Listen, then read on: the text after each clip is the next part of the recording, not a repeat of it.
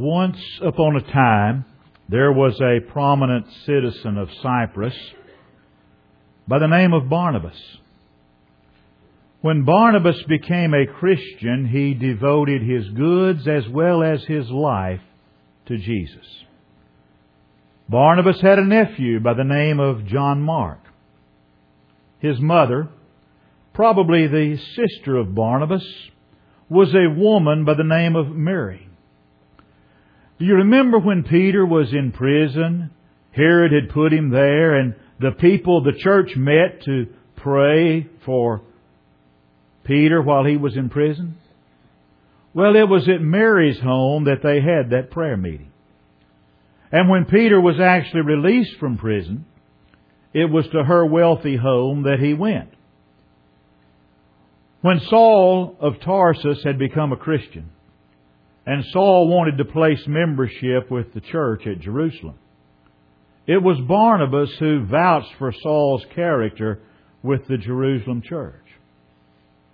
Barnabas and Paul made a trip on behalf of the poor saints at Jerusalem. And when they returned to Antioch, they were accompanied by John Mark. Well, it was then that the church at Antioch decided to send Paul and Barnabas out preaching the gospel. And when they went on that first missionary trip, they took John Mark with them. He accompanied them to the island of Cyprus. He accompanied them across the sea to Perga. And then we come to a very brief statement that Dr. Luke gives us in Acts chapter 13. He tells us that John left them and he returned to Jerusalem. From the attitude that Paul later takes toward John Mark, there was no good excuse for Mark to turn back from that trip. And yet Dr. Luke is silent as to what his reasoning was. And since Dr. Luke is silent concerning his reasons for turning back, I like to think that maybe the young man Mark got a little bit homesick. That maybe with all the hardships of that missionary journey, he started thinking about that good bed he had back home. He started thinking about Mama's biscuits and Mama's chicken fried steak and cream gravy with some mashed potatoes, and he got more and more homesick. He thought about those home cooked meals he'd enjoyed. Well, then again, maybe young John Mark's zeal for adventure had just worn off. Maybe, maybe the whole enterprise had gotten distasteful to him. Well, then again, you know, this was long before Dramamine had ever been invented, and maybe he got seasick on the voyage from Cyprus. Or maybe it was all those insects and he contracted malaria. Or maybe he took a long look at those grim, foreboding Taurus mountains. Or maybe he had heard the rumors of the brigands and the robber bands that came along those mountains. You see, Paul was getting into some difficult and dangerous territory. Paul and Barnabas were beginning to get into some of that territory Paul would later write about when he would th- talk about things he called in perils of waters and robbers and by mine own countrymen and by the heathen in the, in the city and the wilderness, the sea and among false brethren. All those perils Paul writes about in the 11th chapter of the second Corinthian letter. Maybe. I don't know. But just maybe Mark saw what was coming. And maybe Mark just didn't have the stuff in him to face it. Maybe Mark just didn't have the stuff in him to endure it. Whatever the reason was, he left the elderly Barnabas and the frail Paul to climb those mountain passes all alone. He left them to go by themselves and all by himself he took the first ship to go back home. Well, the time comes that Paul and Barnabas are planning their next journey. The Jerusalem Council on Circumcision has ended. And Paul and Barnabas are planning a second trip. They're going to go back and, and revisit the churches they planted on that missionary journey. And Barnabas says, well, let's take John Mark with us again. Paul didn't think so. Paul didn't think it was wise to take this young man that had deserted them on the first missionary journey with them again. And so what that led to was a very sad dispute between these two great Christian soldiers. A very sad dispute between Paul and Barnabas. Luke tells us that there was a sharp contention between them. Sharp contention is King James English for they had a big old row over it. In fact, it was such a sharp contention, it led to the separation of those two great Christian workers. Paul took Silas and Paul headed northward and went into Tarsus. Barnabas took Mark and sailed for Cyprus. And yet this is a very different journey for Mark. Paul had been with them on that previous journey. But now they're without Paul. You see, Paul regarded Mark as a quitter. Paul regarded Mark as a coward. Paul considered Mark to be a deserter that wasn't fit to go with them on that great journey into Asia. And that's the last we see of John Mark for quite some time. Because you see, at that point, he's the man who failed. And failed about as miserably as anyone could fail. You know, folks will forgive almost any fault. And folks will forgive almost any weakness except that of cowardice. And yet that's the charge that's leveled against Mark. The bravest soul the world has ever known, the great Apostle Paul, told Mark he wasn't fit to go with them. But you know what's beautiful about that? That's not the end of the story of Mark. If that was the end of the story and that was all there was for us to tell about Mark, then he wouldn't be worth our time this morning. But there is one reason that I find John Mark to be a very interesting individual. If God can use men like Mark and Peter, Men with the kind of flaws that Mark and Peter have. If God can use them, then God can find a place for flawed men in His kingdom like me. And He can also find a place of usefulness for you. You see, the next time we read of John Mark and hear anything about him, he's in the company of another of the apostles Peter. In his very first epistle, Peter sends a message to Christians that are persecuted and Christians that are scattered all over the world. And he tells them, he says, the church that's at Babylon salutes you. You see, that's probably the name that Peter had given to Rome. And he adds something else. He said, the church that's at Babylon salutes you. My son Marcus also salutes you.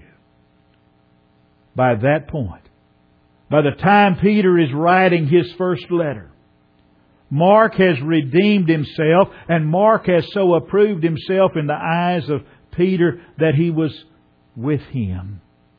He was his companion and he was his friend. And just as Paul refers to Timothy as his son in the gospel, Peter refers to Mark as his son. And so there is evidently complete confidence and a deep abiding affection in the relationship that Peter has with John Mark. And the next mention of Mark is also from Rome. But guess what? He's not with Peter this time. He's with Paul. In the letter that Paul writes to the church at Colossae, he sends this greeting it's in, in chapter 4 and verse 10. Aristarchus, my fellow prisoner, salutes you, and Marcus, sister's son to Barnabas. Paul goes on to tell the churches of Colossae if Mark comes to them, if Mark comes to you, you are to receive him. By that point, by the time Paul writes the letters to the church, the letter to the churches at Colossae, Mark has completely redeemed himself. And he's completely reestablished himself in the opinion of Paul. The implication is this. Mark's history, Mark's reputation as a coward and a deserter and a quitter has gone before him in the church. And Paul writing this letter, he says, I know that you've known of him as a quitter and a coward and a deserter, but I don't want you to take that reputation. Paul wants to make sure that they will not hold against him what he has done in the past. And then again, at the end of his letter to Philemon, Paul sends to Philemon the greetings of Mark, Aristarchus, Demas, and Luke, and he calls them his fellow laborers.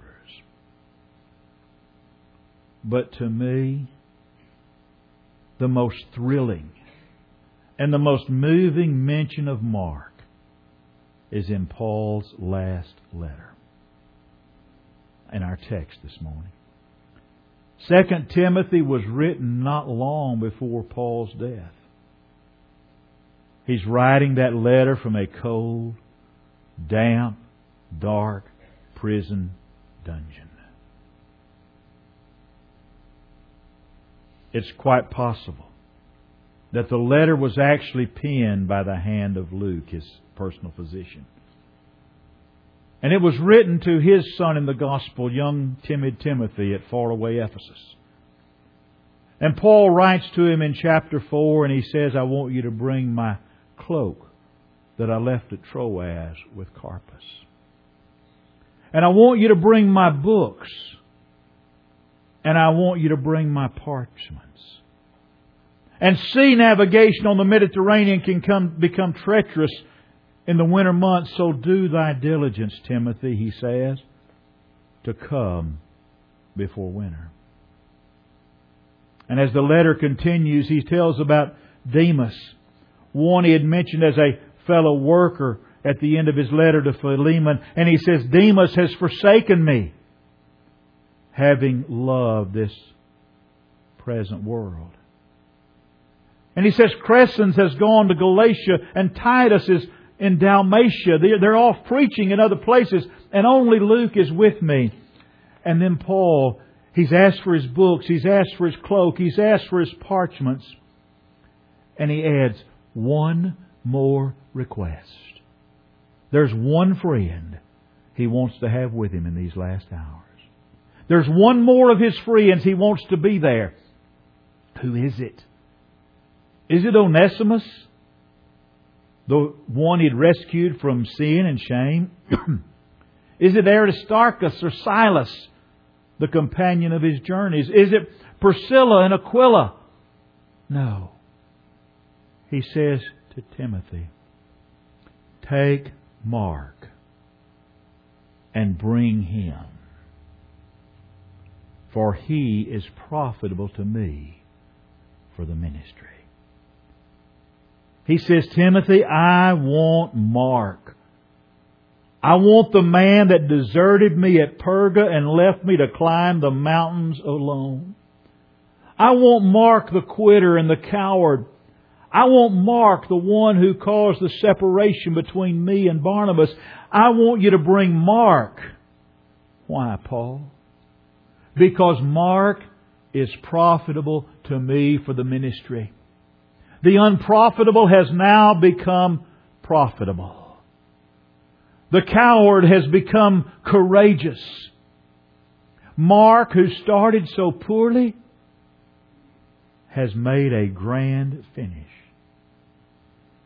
He took his first chance and he threw it completely away.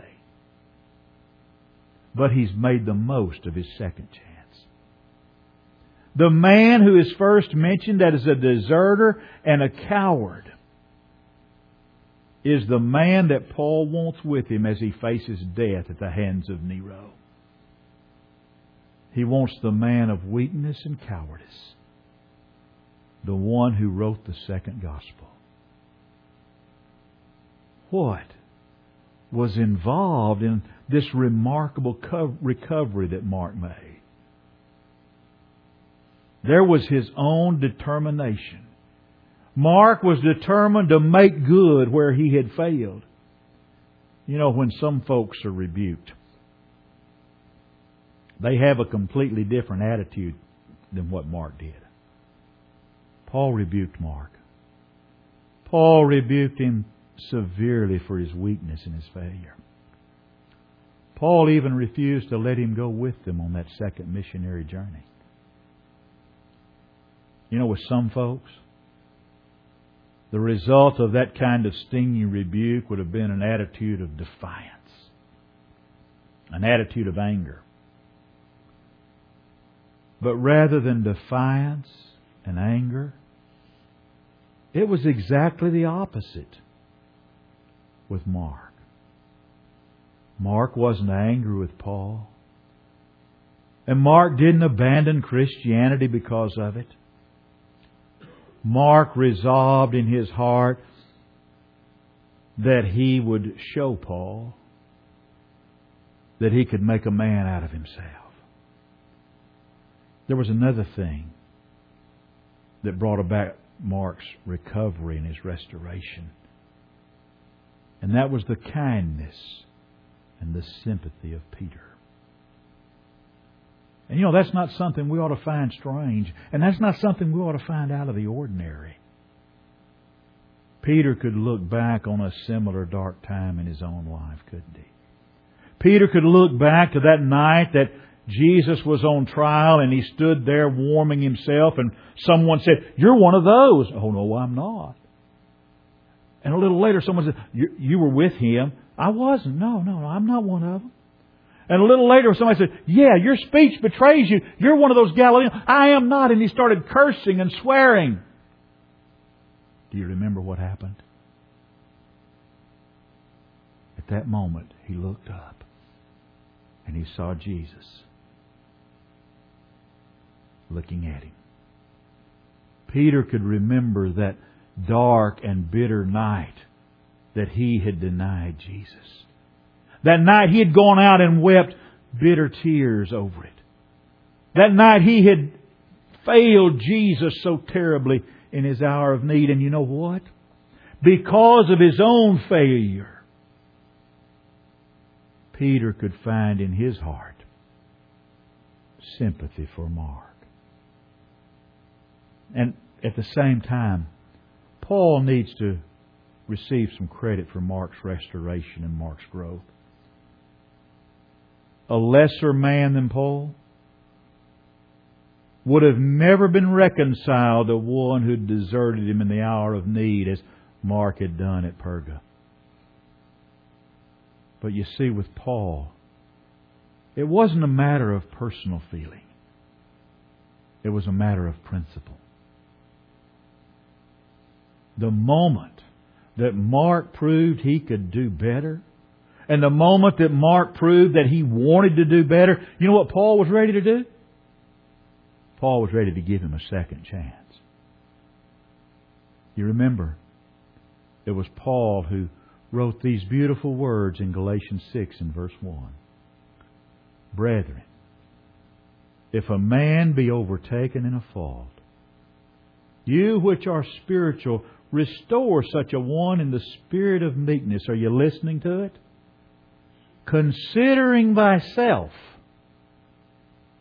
lest thou also be tempted. Guess what Paul did in the case of Mark? He did something we, we, we oftentimes don't do. He practiced what he preached. He told Mark that all had been forgiven. And he told Mark that all would be forgotten. Personally, I find something quite heartwarming in what Paul wrote to Timothy. when he said, Take Mark and bring him to me. He's profitable to me in the ministry. And that's not the most wonderful part of the story. The resolve of Mark is wonderful. The love and sympathy of Peter is fantastic. And the forgiveness of Paul is touching. But do you know the most wonderful part of the story? The most wonderful part of the story is the love and the grace of God. Because it was it's the love of God and God's beautiful forgiveness. Because it was that love and that grace of forgiveness that brought Mark from a place of failure and sin to a place of usefulness and honor. I think all of us, if we're honest with ourselves and honest before God, I think all of us are conscious from time to time of our failures and we're conscious of our weaknesses.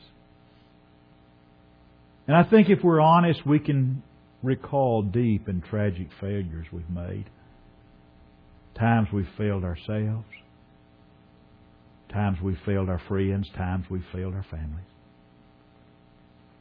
Times we've failed God because we haven't given God our very best. Well, guess what? We can read the story of Mark. And we can remember the story of Mark. And we can take heart once more. When we have failed and we have been unprofitable, we can come back and we can succeed and we can be profitable once more. Now here's the question. Have you ever given Jesus your life? Have you ever said to Jesus Christ, Lord, I believe in you? And coming to you, Lord, I want to repent of everything that's sin in my life. I want to confess your name and I want to be baptized for the remission of past sins. If you've never done that, I'd beg you to do it. And maybe you've done that. But like Mark, you haven't lived God's kind of life, or you've been unprofitable, you've failed, and you need to come back home and let brothers and sisters pray with you and for you. If there's some change you need to make in your life this morning to be profitable for God once more, it's His invitation as we stand and while we sing.